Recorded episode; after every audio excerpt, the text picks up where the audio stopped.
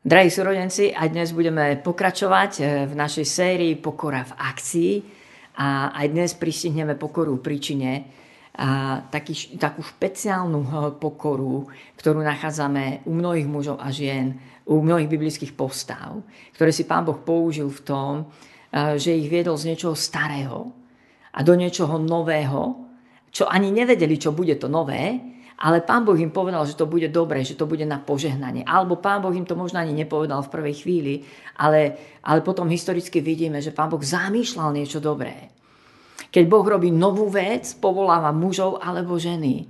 A vie si použiť len tých, ktorí majú tento druh pokory. A, a tak sa na ňu pozrieme bližšie a priznám sa vám, že text, eh, pri ktorom začalo toto moje pozorovanie tejto pokory, je v Izajašovi v 43. kapitole. A tento text ma tento týždeň eh, veľmi oslovil, zastavil aj v modlitbách. A je to od 18. po 21. verš. Nemyslite na prvotné veci. O pradávnych neuvažujte. Aj hľa tvorím nové. Už teraz to raší. Nebadáte to? Veru, robím cestu v púšti, rieku v pustatine. Uctievať ma bude polná zver, šakaly a pštrosy, lebo som dal vodu do púšte a rieky na pustatinu. Aby som napájal svoj vyvolený ľud. Ľud, ktorý som si utvoril, zvestovať bude moju chválu.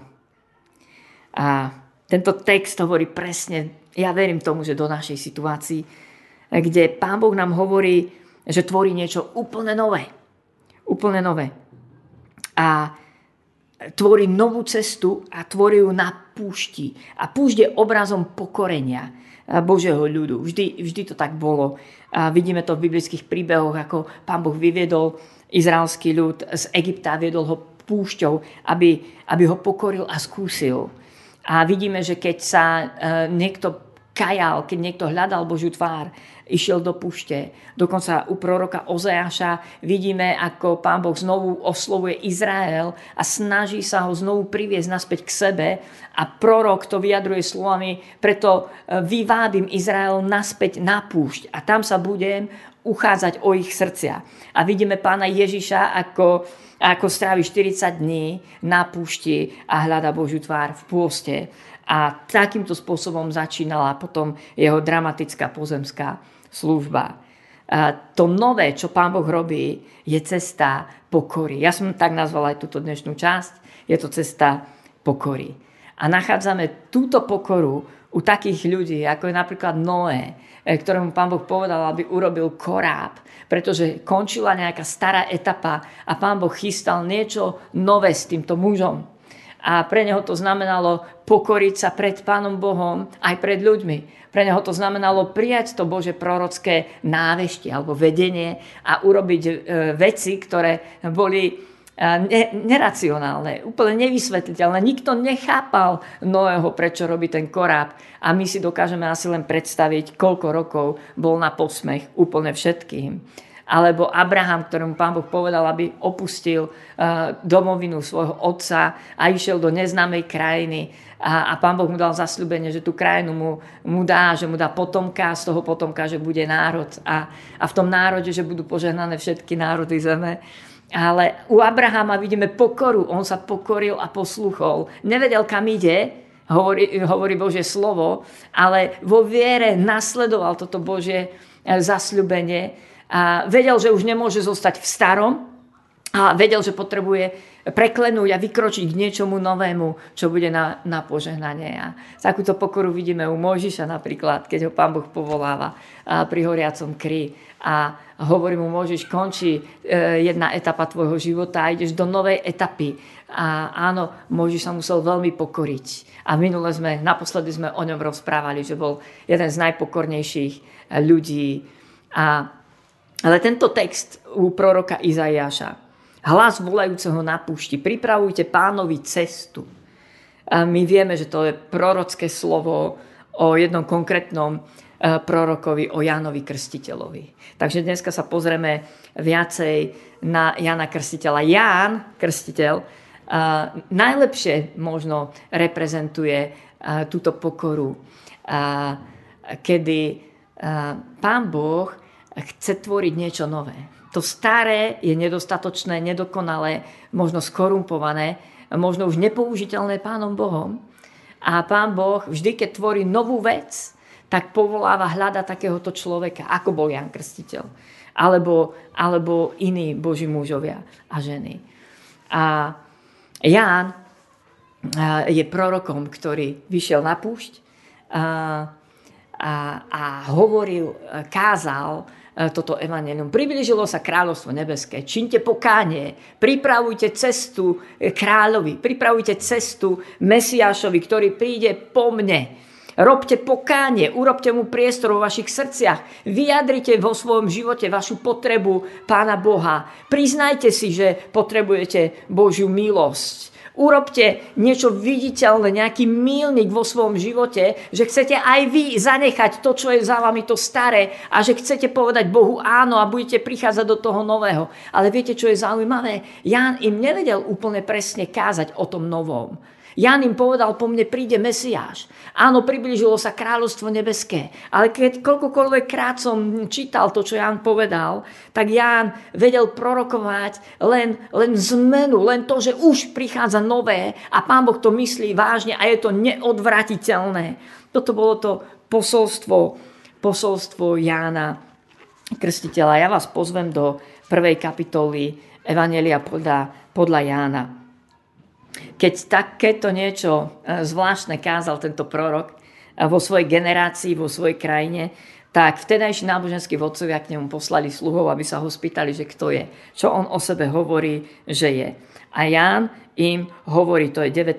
verš, a tam sa ho pýtajú, kto si ty, povedz, kto si. A v 20. verši to pokračuje. Význal a nezaprel a význal, ja nie som Kristus alebo Mesiáš. A znovu sa ho dopytovali, tak teda kto si? Uh, uh, si prorok, alebo...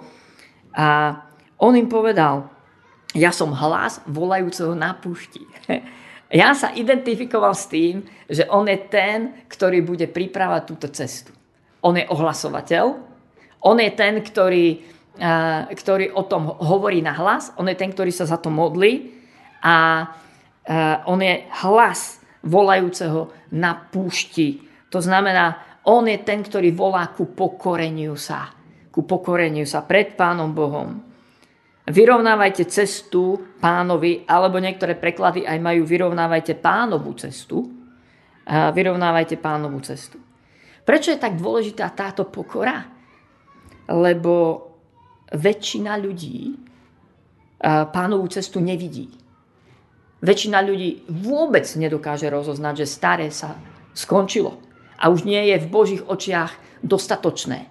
A že pán sa už rezolútne rozhodol, že ide robiť úplne novú vec. Toto sú dve charakteristiky, keď Boh robí novú vec. Hľadá človeka, ktorý sa pokorí, nástroj, skrze ktorého tú novú vec bude môcť urobiť. Hľada proroka, ktoré, ktorému sa zdôverí a ktorý bude ohlasovať novú vec. A druhá vec, ktorá sa deje, väčšina tej generácia tých ľudí nerozumie, že Pán Boh robí novú vec a odmieta novú vec. Slovami pána Ježiša, väčšina týchto ľudí bude hovoriť, staré víno je lepšie. A pán Ježiš hovorí, ale nikto nevlieva nové víno do starých nádob. A preto tak kľúčové sa pokoriť, lebo nebudeme nové nádoby pre Božie nové víno. Takže Ján hovoril, ja som hlas volajúceho na pušti, vyrovnávajte cestu pánovi. A tu je cesta, tu, tu je niečo nové, čo pán Boh robí. Príjmite to. A staňte sa toho súčasťou. Pokorte sa, otvorte svoje srdcia. Uvedomte si ten skutočný stav, ktorý tu je. A ďalej Jan hovorí, ja krstím vodou, ale medzi vami stojí ten, ktorého vy nepoznáte ten, čo prichádza po mne a ja nie som hoden rozviazať mu remienky na obuvi. A pán e, e, Ján vyjadruje tento postoj pokory. Ja nie som Mesiáš, hovorí. Ja nie som ten cieľ. Ja nie som tá mesič, ktorú má církev kázať. Ja nie som ten pravý, ja nie som to všetko. Po mne prichádza Mesiáš, o neho ide. Po mne prichádza to Božie a o to ide. Ja som len hlas, ja som len nádobou. A nie som hoden rozviazať pánovi remienok na obuvi. To je, to je znak obrovskej uh, pokory. Obrovskej pokory. A zároveň Ján Krstiteľ označuje pána Ježiša ako Božieho baránka, čo je veľmi jedinečná vec, ale nejdem k tomu odbáčať. Chcem, e, chcem vám ukázať ešte ďalšie slova Jána Krstiteľa, ktoré pokračujú v 3. kapitole Evanelia podľa Jána. Od 22. verša začína tá pasáž, kedy e, Ježišovi učeníci s Ježišom krstili ľudí a tí Jánovi učeníci prišli za Jánom a hovorili mu, pozri sa, aj, aj Ježiš má nasledovníkov a rastie jeho počet. A, a, a čakali, či to Ján nebude konfrontovať, či nebude žiarliť. A Ján im hovorí,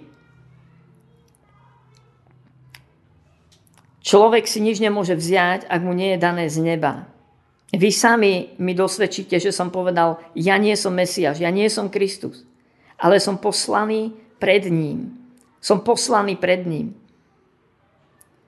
On musí rásť, 30. verš, a ja sa umenšovať. Toto sú slova Jána Krstiteľa uh, oproti uh, Mesiašovi. Ja, musím, ja sa musím umenšovať, on musí rásť. Ja nie som Mesiáš a, a znovu veľmi silné vyjadrenie hlbokého pokorenia.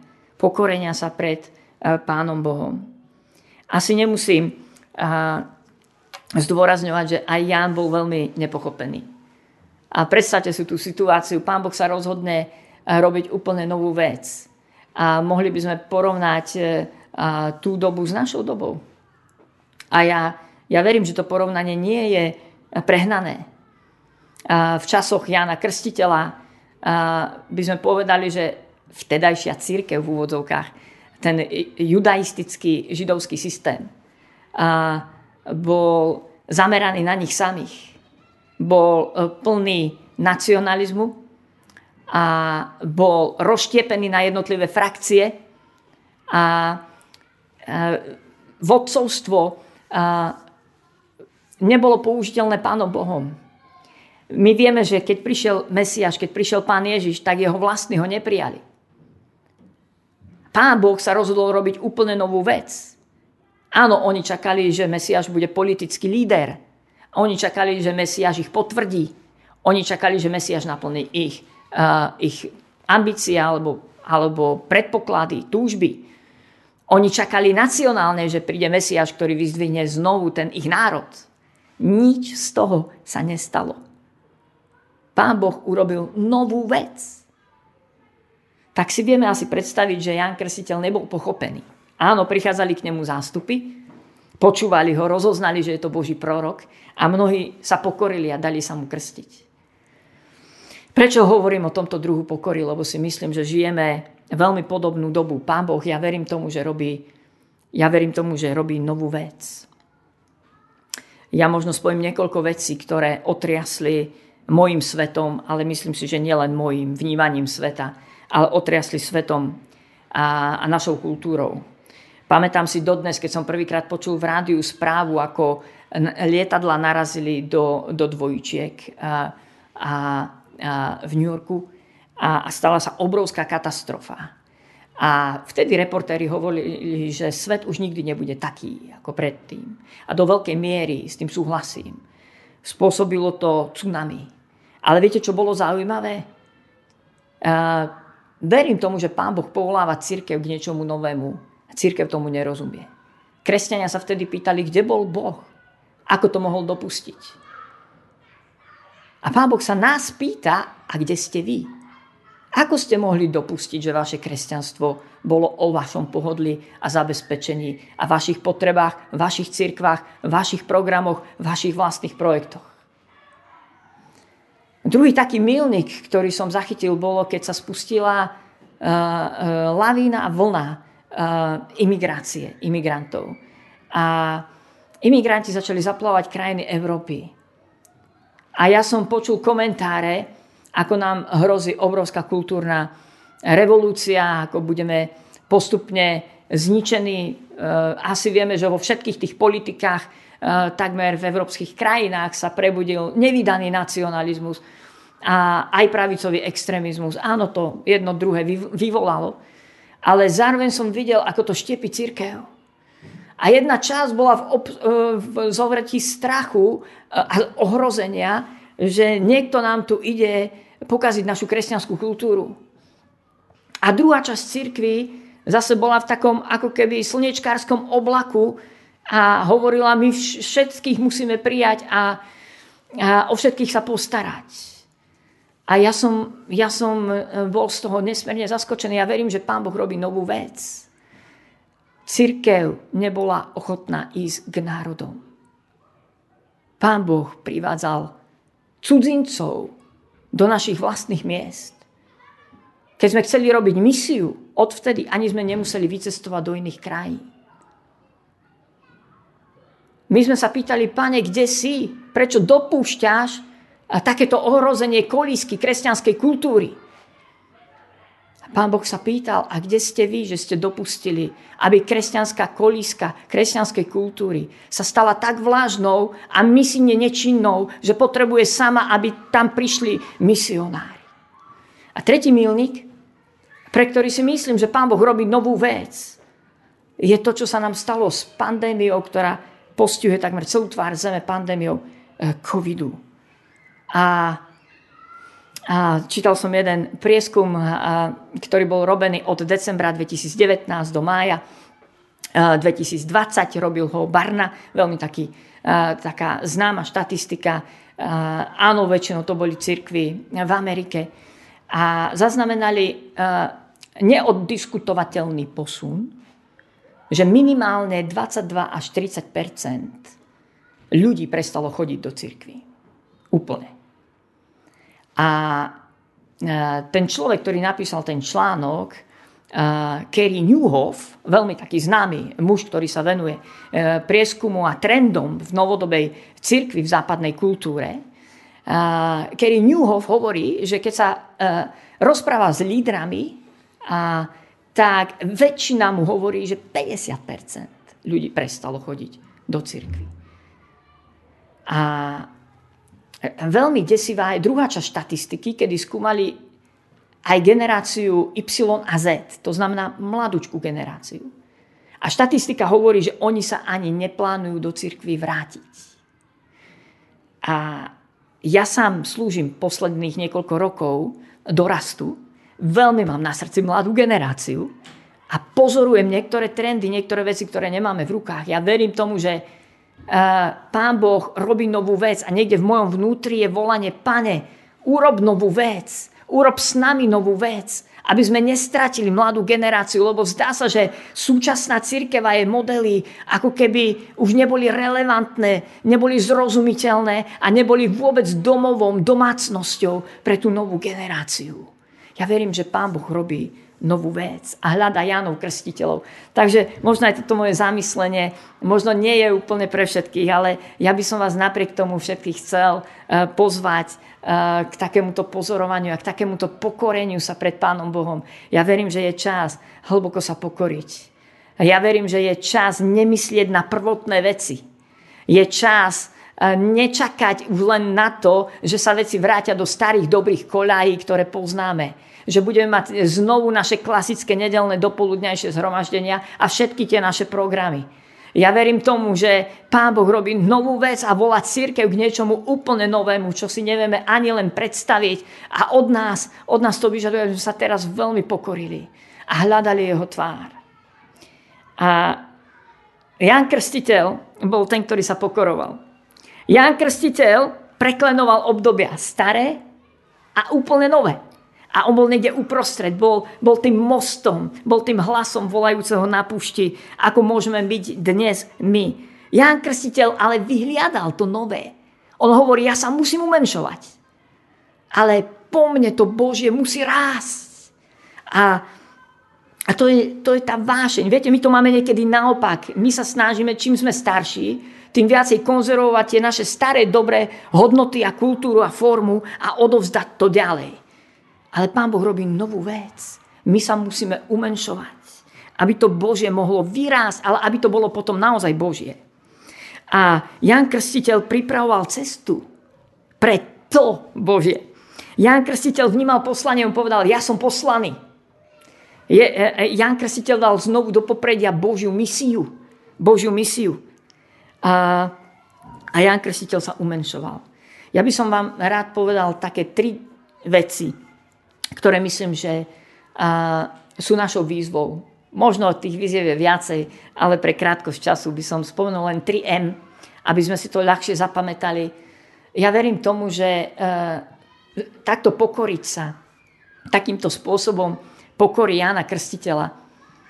To znamená, že vyhľadáme nové, vyhľadáme, vyhľadáme niečo, čo Boh bude medzi nami autenticky robiť. Vyhľadáme naozaj jeho milostivé konanie. Niečo, čo nevieme my urobiť. Niečo, o čom aj pohania povedia, aj neveriaci ľudia. Aj hľa, Boh je medzi vami.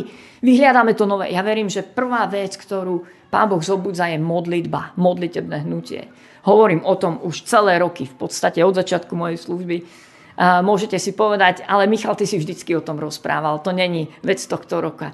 Akokoľvek môžete k tomu pristúpiť. Ja verím tomu, že viac ako kedykoľvek doteraz je urgentné, aby sa kresťania začali modliť. A možno Jánovým krstiteľovým lockdownom, karanténou bola púšť a, a jeho oblečením bol srstený plášť a jedol kobylky a polný met, ako hovorí Bože slovo. Našou karanténou není púšť možno jednoizbový byt alebo trojizbový alebo, alebo kancelária. Našou púšťou je to, že zrazu nemôžeme chodiť hoci kde. A našim odevom zrazu už nie je pekné oblečenie do spoločnosti a väčšinu dňa strajme v teplákoch a niektorí v pyžame. A, a našim jedlom sú možno polotovary. Ale verím tomu, že žijeme veľmi podobný čas. Ak chceme volať pred Pánom Bohom, potrebujeme zmeniť našu osamelosť na intimitu s Pánom Bohom. Potrebujeme sa naučiť modliť. Teraz je čas sa modliť a naučiť sa modliť nielen za seba. Viete, modlitba nie je povinnosť, modlitba je radosť, privilegium, výsada, pozvanie Božie k jeho srdcu. Skrze modlitbu začíname vyciťovať a vyrozumievať tú naliehavosť Božieho srdca a začíname vnímať to Božie nové, keď sa modlíme, tak začíname rozumieť, že Pán Boh robí novú vec, lebo ho počujeme. Druhé M, ktoré by e, som chcel doporučiť aj vám a veľmi takisto trápi, mňa už som o ňom rozprával dnes, to je model cirkvy, ako ju poznáme. To je náš vzťah k cirkvi. To je to, či církev vytvárame, alebo z nej utekáme, či ňou pohrdáme, kritizujeme a prestávame e, ani nie tak do nej chodiť, ale prestávame ju vytvárať. Dnes je populárny názov Kristus áno, ale církev nie. A viete, že som šokovaný, koľko protestantských kresťanov zaujíma tento postoj. Napríklad so ščítaním obyvateľstva nájdete iniciatívy, ktoré toto tvrdia. Len sa nepriznajte k žiadnej církvi. Kristus áno, ale církev nie, pretože je skorumpovaná, pretože a tak ďalej. Tri bodky. Viete, ako mi to veľmi pripomína dobu Jána Krstiteľa? Model cirkvi.